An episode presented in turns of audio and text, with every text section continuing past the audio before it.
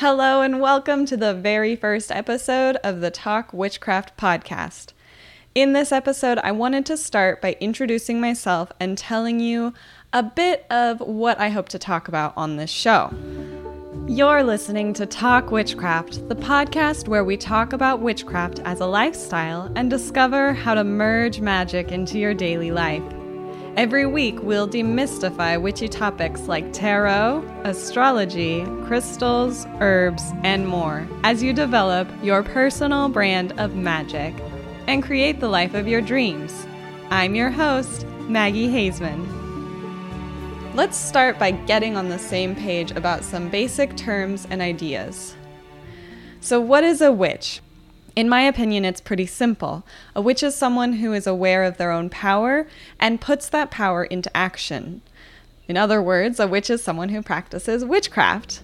So, then what is witchcraft?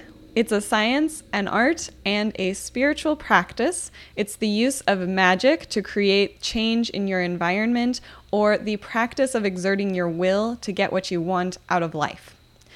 I think it's really important to get down to the essence of what these words mean because there are countless ways to express your witchiness, but when we get down to the very basics, what we're doing is becoming aware of our power to create and using that power to plan and design the life we want to lead.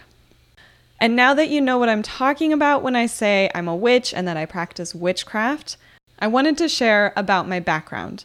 This will help you to understand what influences me and the topics that I teach inside of Mumbles Academy. So I was raised Christian, and I don't identify as Christian anymore, but this part of my life influenced my magical journey. The Christianity that I grew up with, it may not be the same as the one that you are familiar with. It is one that is based in love and spirituality, inclusivity, pursuing knowledge, and questioning everything. So I attribute a lot of who I am today to being part of that community. I was actually part of the church youth leadership when I was in high school, and I helped my friends discover their own spirituality. So I think that plays a big influence in where I am now teaching uh, people about spirituality in Mumbles Academy. But I had a hard time at when I was younger relating to the God that they were presenting to me as this all powerful man in the sky. So I didn't connect with Christianity, but I took from Christianity this understanding of some force that connects us all together, something that's bigger than me or anyone else, and this miracle of the universe and the natural order of the world we live on. I continue to be a wanderer and an explorer, and I'm trying to figure out the whys of the universe. Think that's what I'm interested in. And because of this, I began exploring my own spirituality without that structure of religion, any religion. So, this new spirituality that I was exploring was rooted in a love of nature, and eventually this led me to earning a Bachelor's of Science in Ecology. So, in college, I learned more about the workings of the universe through a scientific lens. I learned how humans have altered the planet in some catastrophic ways. I learned about the importance of living things, the rhythm of life, the seasons, rocks and plants and animals, and how all of these different systems are connected in a really organized way. And this started me down a path toward learning more about medicinal plants and ethnobotany, which is the relationship between humans and plants. And so that's when I started really learning about witchcraft. This helped me to better understand the way our ancestors lived according to the laws of nature, more about, more about survival than necessarily magic. But they were tracking the sun because it was a calendar for agriculture, for growing their food. Uh, they tracked the stars because it gave them a map home. They knew what parts of the plant were edible and which ones they could use for healing because if they didn't know this information, then they could get very sick or even die. So again, what we co- we consider witchcraft today was really just a part of the daily life of many of our ancestors. It wasn't necessarily something external or um, different from their just regular day to day lives. But at this time, when I was starting to learn about witchcraft, I didn't consider myself a witch. I was just really interested in learning more about it and about our ancestors. I didn't claim the title of witch until after I broke my back. I had this traumatic event, and it taught me about gratitude. It was necessary for me at this time to really acknowledge the safety net of supportive friends and family and my then boyfriend, now husband, and they all took care of me emotionally, physically, financially. I these are people that I had taken for granted before, that I just was entitled to this care. But I learned to find gratitude in this community and I learned to find gratitude in so many things that I had taken for granted before. I was forced to slow down and experience my life as well. In recovery, I watched as the natural world changed little by little from winter to spring to summer. And it was something that I was really only dimly aware of before. Obviously, I noticed the seasons changing, but I didn't really pay attention. I was perceiving the world with all of my senses, and that started to awaken this magical part inside of me. And I took this opportunity to read every book I could get my hands on especially the ones about spirituality, witchcraft, and personal development. Reading was really something I didn't prioritize or make time for before, except for, for classes. I didn't, I wasn't reading very many novels, and I really enjoyed this time of being able to get back into reading. So I started to view everything in my life through this magical lens because there are so many little things that we do, sometimes daily, that are really magical.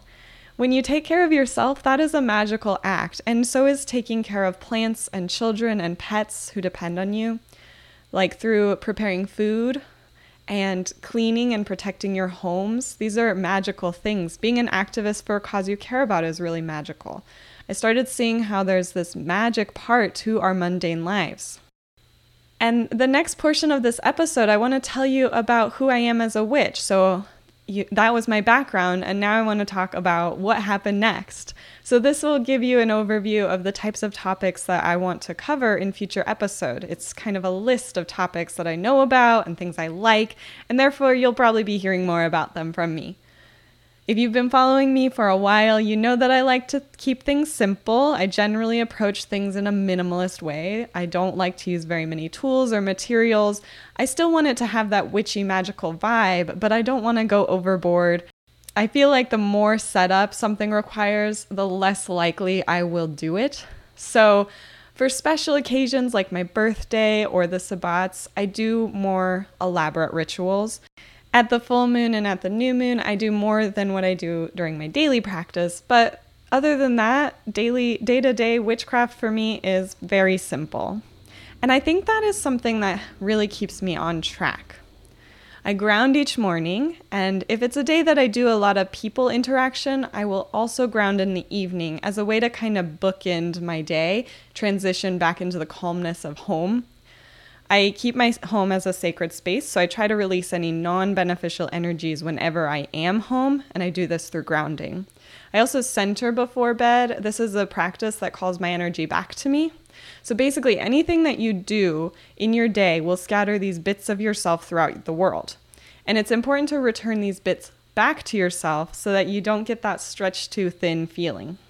So I ground in the morning, sometimes in the evening. I center before bed. And I keep an altar. This is for several several reasons. It's a place to keep all of my tools and materials. It is a visual reminder of my practice, and it is a place that I hold as sacred. So, I said I try to keep my home as a sacred space, but sometimes life happens and clutter builds up or I get lazy. But the altar is the exception. It is always sacred to me. I don't let clutter build up on it, and I keep it as this place that will remind me to connect with my practice on a daily basis. Another reason I keep an altar is to focus my magical or spiritual practice around a specific location. This forms a habit. The more often you do something, like meditation or a magical work like a spell, the faster and more effective you become at entering into a meditative state, and that just adds to the ease and speed at which you can do something. So you can also do this using the same scents or oils or playing the same or similar music or sounds if you create a ritual around the process, it helps to make that habit and it makes that process more easily. So having an having an altar and entering into this meditative state of mind in the same place every single time is a way that helps me form that habit of connecting with my magical practice. And it is really important to me to keep my practice easy and accessible because I run a business on my own. It's pretty much only me with the occasional help of someone I've hired. I'm also responsible for cleaning and keeping up with the tasks that make our home run smoothly. I do all the cooking and I try to make things from scratch whenever possible.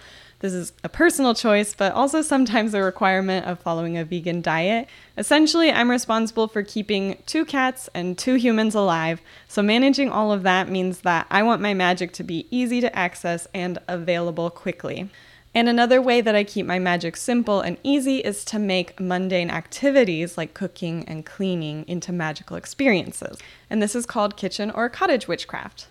Crystals are a major part of my witchcraft practice as well, something I will talk about on this podcast.